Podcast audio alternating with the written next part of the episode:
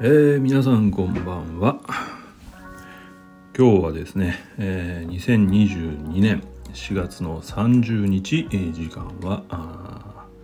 にじゅういちじを回ったところですね、うん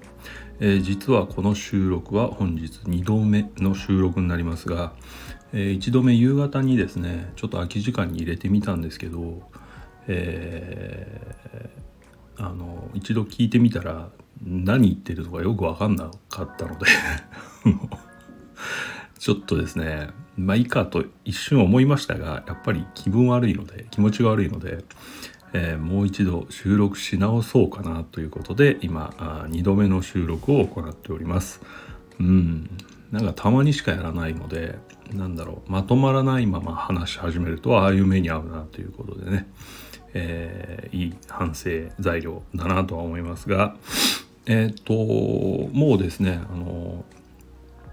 ごがつ明日からごがつということですね、えー、僕はですねごがつになるとまた一つ年を取ることになります。うーんこればかりはですね、えー、どうにも抗えないことですので、えー、仕方ないんですが、まあその記念すべきごがつなんとか晴れの多い穏やかなあいっかげつになってくれるといいなと、そんな風に思っています。うんちょうどねあの花粉もやっと個人的には落ち着いた感覚がありますので、えー、ごがつから、えー、今年の山を始めようと思ってますので、ねえー、どうか晴れよたくさん来てくれっていう感じですかね。うんはいえーと昨日ですねあの話が変わりますが昨日ですねえっと友人と久しぶりに会いましてね、えー、ちょっといろんな話を聞く機会があったんですけど、まああのある会社のねあの内情というかひどい状態みたいなのを、まあ、そこで聞くことになったんですが、まあなかなかねあの名前の通った会社の話でしたので、ちょっとあやっぱりそういうとこでもそうなんだっていう気にはなりましたけど、まあ、どういう話だったかというとね、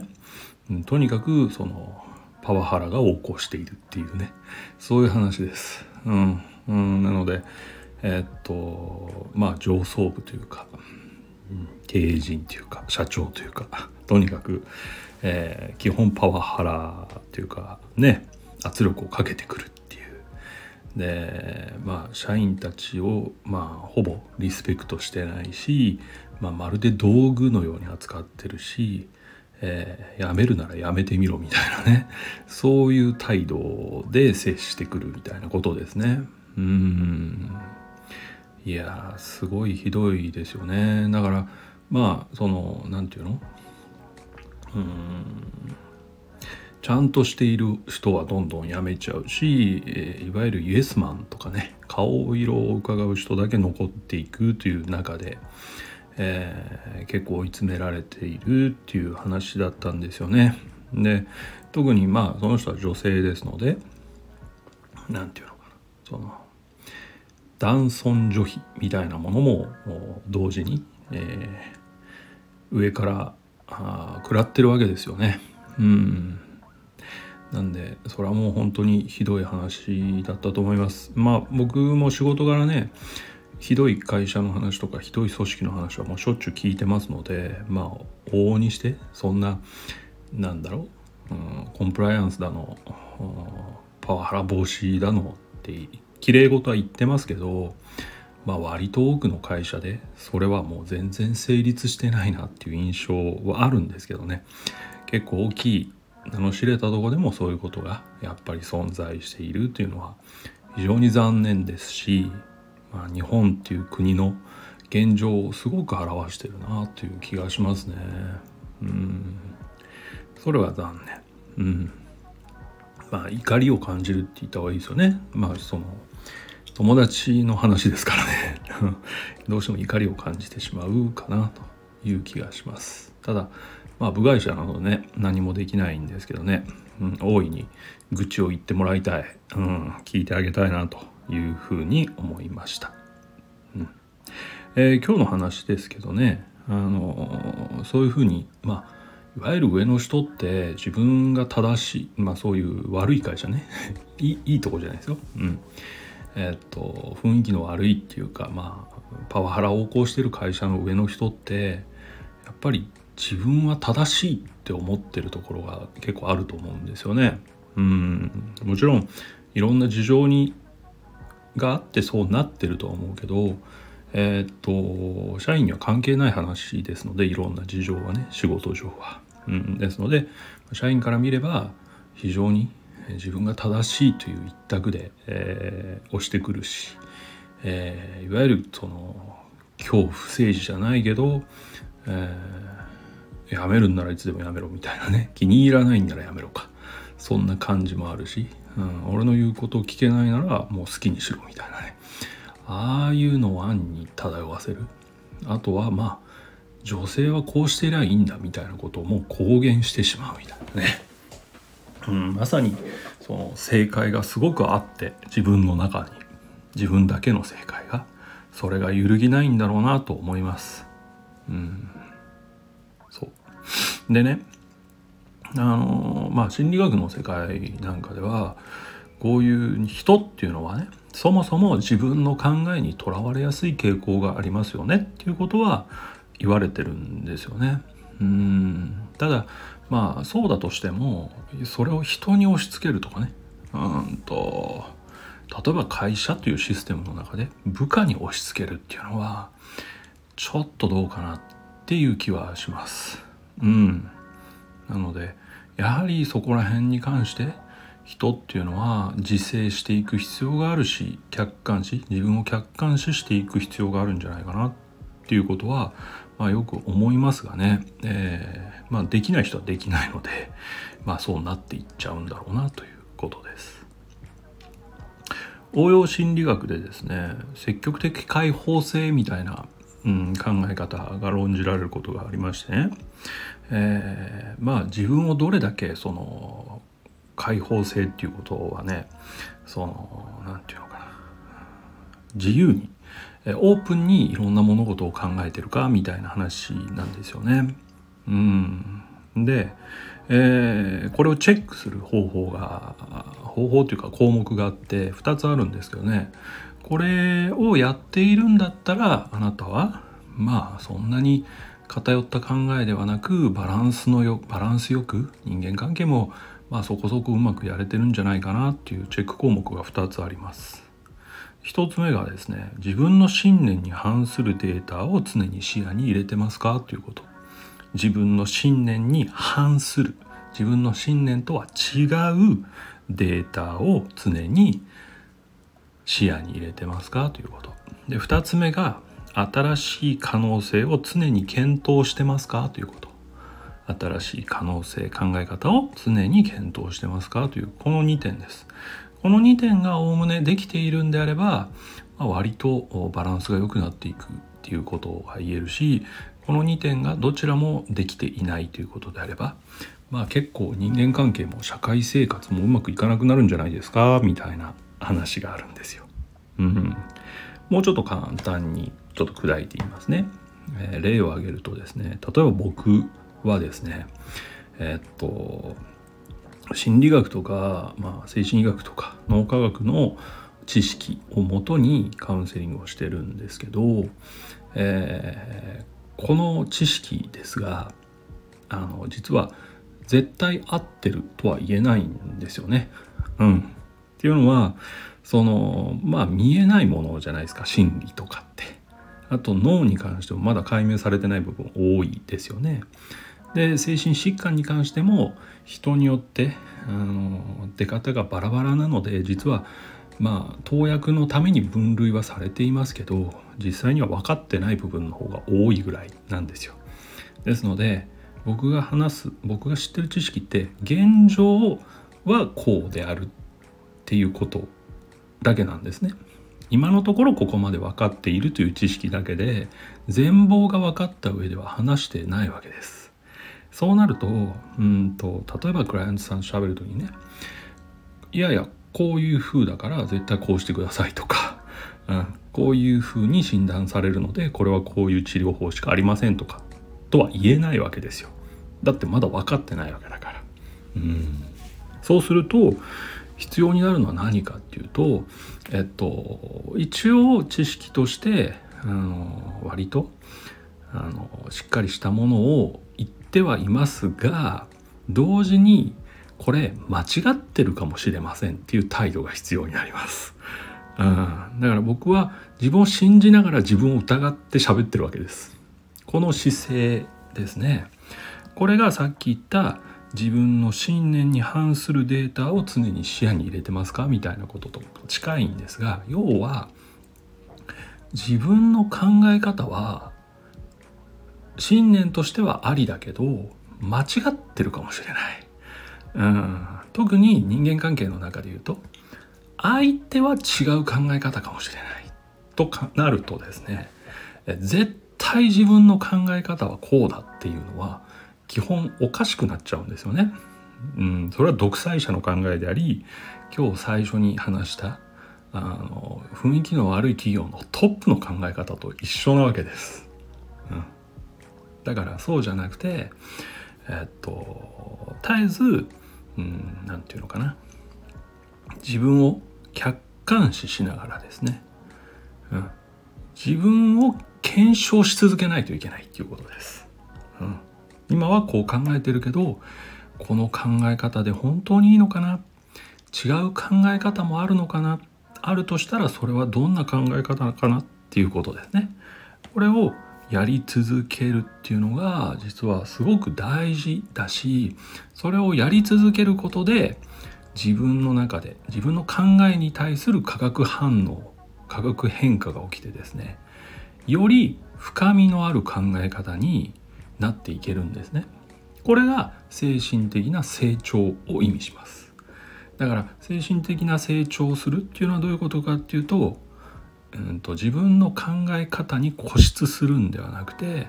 いろんそれにいろんな考え方を加えたり検証したり試したりミックスしたりしながら、より深みのあるうんと純度の高い考え方に変革していくっていう、こういう作業なんですね。これをしていると要は、うん、人間関係、社会生活みたいなものがよりうまくいくようになるし、よりバランスの良いものになっていきますよということです。まあ逆に言えば、えっと、自分の考えに固執してそこに手を加えようとしない、あるいは人の考え、他の考え方をひたすらシャットアウトするっていうことをやっていると、多分社会的な多様性、いろんな考え方をシャットアウトしてるわけだから、要は孤立していくっていうことです。うん、そういうね、えー、研究があるんですよね。うん、だからそこら辺はね、僕個人としては非常に気をつけながらあ喋ってるし、考えてるし、勉強をまあし続けているっていうことです。だから絶えず自分の中のこれだなっていうのを壊し続けてる感じです。うん、これは重要なんですよね。自分がなくなっちゃうんじゃないのって思う人はいるかもしれないけど、そんなことはないんですよ。軸っていうか芯の部分の信じてるものは一緒。ただ知識に対するうーんなんていうのかな、捉え方が変化し続けてるだけというだけですね。そう。まあただね、そうは言っても、例えばですよ、さっき出てきた上司、あの自分の考えが正しいとか、自分の考えに取りつかれている、固執している、合わない人は排除するみたいなことをやる人いますよね。で、あの背景を考えるとね、やはりそういう人は過去に何らかの問題を抱えている人が割と多いと言われるんですよね。うん。で、えー、当然僕は愛着障害っていうね、親子関係で問題を抱えているという人とよく喋りますので、まあある種ですね、えー、っと自分の考えの殻を、うん、破れない人とか、あるいは、うん、他の考え方を攻撃と捉えてしまうっていう人たちとよく会うことになるんです。それは。うん。要はうんと過去にね、自分が信頼できるはずの人を信頼できないような出来事を経験しちゃってる人にしたら、まあ一番信頼できるはずの人を信頼できなかったんだから、それ以降に出会う人間は信頼できないわけです。うん、もっと言えば恐怖の対象だったり不安の対象だったりですね、ねそういう対象にしかならないんですよ。うん、でそういう対象っていうことはですよ、うん例えばその人が何か話自分の考えを述べたり自分の考えを伝えたりしてきた時もですね、文字通りそれを受け取れないんですよね。うん、それっていうのは裏にどういう意味があるのかな、自分を攻撃してるんじゃないのかな、あるいは自分を否定してるんじゃないのかなみたいな裏読みをしてしまう。これは不安や恐怖ゆえに仕方ない、人を信頼してないってこういうことなので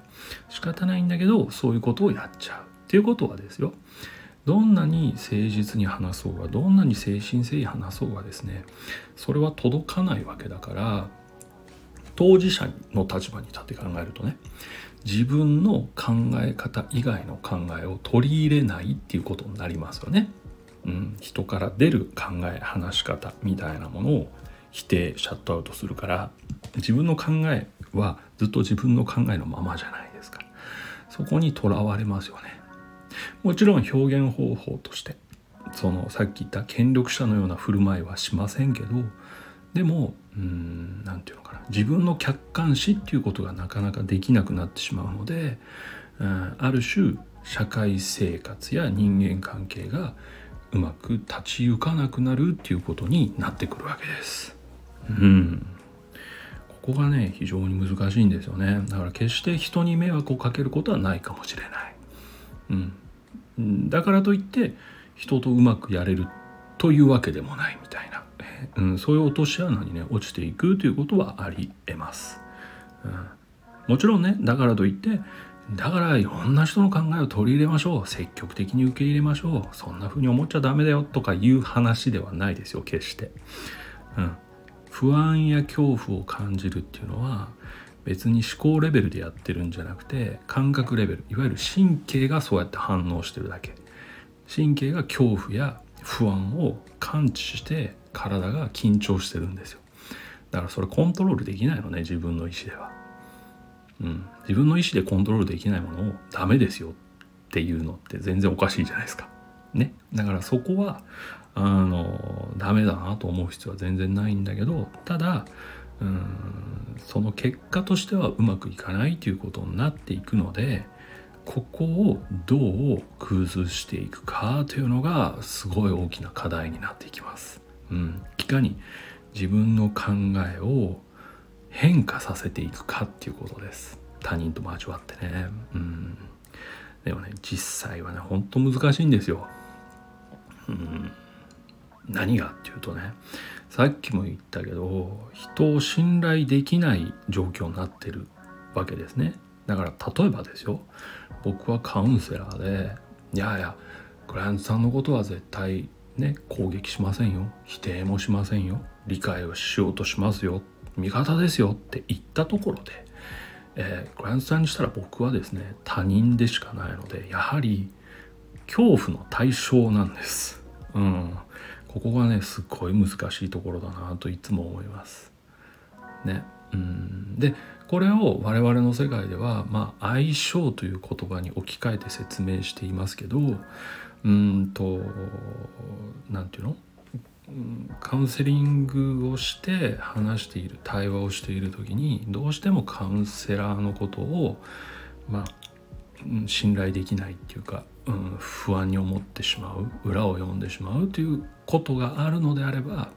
これは相性が悪いですと、うん、安心できないカウンセラーと喋っていても何もいいことは起きませんよというのは以前ねあのこのラジオでも言ったと思うんです、スタンド エフエム でも言ったと思うんですけど、全く改善しないっていうのは分かってるのでそうそうだから僕らはそういうのを相性と呼んで、うん、緊張するとか自分の考えが言えないとかついつい相変わらず装ってしまう場合はカウンセラーを変えてくださいねという話をしています。ね。うん。だからここら辺はね本当難しいんです。うん。人を信頼できないっていう中に対人支援っていう仕事をしている人も入ってしまうっていうことがあるからね。うん。そう。だからまあそういう場合はね、どういう人と話してもうまくいかないっていう場合はもう違う方法ですね。人という経由というか直接的なうん精神サポートっていうものから離れた方法を取っていくしかないんだろうなと思いますが、うんね、だからまあ僕らも相性という、まあ、表現にかまけてっていうわけではないんだけど、まあそこにそこそれしか表現のしようがないもんですからね、相性のいい人にしか、まあ、力に慣れていないという現状があります。ここは人がやることだからということも言えるし、うーん僕の力量がということも言えるかなと思いますけどね。うーん、まあ、なかなかここら辺は悩ましいところかなと思います。はい、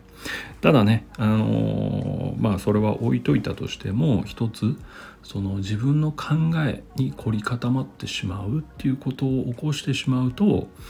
えー、要は社会生活や人間関係の構築がうまくいかなくなるっていうのは、あ実際に研究でも統計上も分かっているところではありますので、そこにどう変化を加えていくかというのが、これは一つの大きな課題としてもらってもいいかなと、そんな風には思いますね。うーん、そうで、えっとちなみにちょっと付け加え付け加えておくんだけど、えっと自分が正しいというものを人に押し付けるっていうことをやってしまう。うん、要は承認欲求として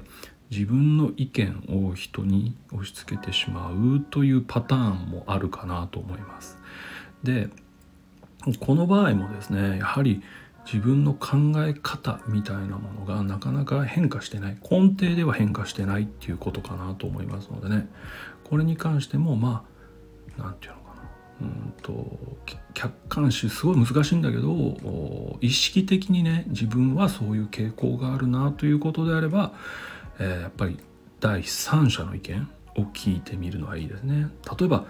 うん、どう見えるかみたいなのって怖いけど人に聞くのは、まあ、ある種専門家であったらね聞いてもいいかなと思うんですよね。その時に、うん、自分は気づいてなかったけど人から見ると圧力的に圧をかけられているみたいな風に見えるかもと言われたならば、それがまあ客観監視をした結果ですので、そこと向き合っていくということです。はい。要は会社のその雰囲気の悪い会社の上司上層部が圧をかけるのって、まあ、根本は一緒なんですよ。そう、自分の正しさを証明したいということになってるんですね。それが激しくなるからパワハラとかね、うん、モラハラという名前になってるだけで、実はそういう場面でない場所でも自分の正しさを証明するために、うん、どうしても、まあ、自分の考え方みたいなのを押し付けていくっていう流れはあると思うんですよ。うん、でこれって結果を見て考えればいいと思うので、例えば、うん、自分としてはおかしいことはしていないし、ちゃんと考えて話しているのに人が離れていくとか、そういうことであればやっぱり第三者のチェックは有効かなと思います。もちろん聞けるんであればですけどうん、なかなかね、そのさっきから出ている、えー、悪い雰囲気の会社の上層部って、あの自分が正しいって思ってるって言いましたよね。でチェックしないんですよ。例えば会社が潰れかけてても人のせいにしちゃうんですよね。だって自分が正しいことを一つも疑わないからです。そういう意味でうん、僕らも難しいなと思うんだけど、うん、なかなかうまくいってない、人間関係がうまくいってないとか、うん、社会生活がうまくいかないっていう人って、あの自分の考えを変えようとはしない、根本的にはね、うん、ここ難しいなと思います。基本構造は多分一緒なんだけどね、そう、そこら辺が意識しながら変化という課題を、えー、自分に取り込めると一番いいんだけどな。と思います。まあ、かくいう僕もですね、あの若い頃はあの理想論ばっかり言う人でしたのですごい厄介な人間だったと覚えてます。はい。だからそういう時にね、こんな話されても全然わかんないっていうか、何言ってんだよお前で終わりますよね。うん、この感じです。要はえっと自分ではわかんないんです、うん、だから起きている現象から自分の状態を推測するしかない。えっと、自分は正しいんだって言っているのに、起きている現象、自分に起こる現象がうまいこと言ってないんだったら、自分はどこかおかしいわけですよ。こうやってチェックするしかないんですね、うん、その時に第三者の目線、客観視みたいなのを入れることと、えー、人の考え方をどんどん取り入れてみるっていうか、検証してみるっていうのはすっごい大事になりますよっていう話かなと思います。ちょっと入りの話題と出口の話題がちょっとずれてはいますけどね、うん、まあまあどっかで結びついてはいますので、えー、そんなことを今日は話させてもらいました。はい、まあ難しいですね本当にね。人間って本当なんていうのかな、自分の考えにとらわれるっていう傾向があるって分かってるからね、そこにあえて挑戦しようとしているので、本当簡単な話じゃないということだけは一つあの覚えておいていただければと思います。はい。ということで、ここまで聞いてありがとうございました。聞いていただいてありがとうございました。えー、またお会いしましょう。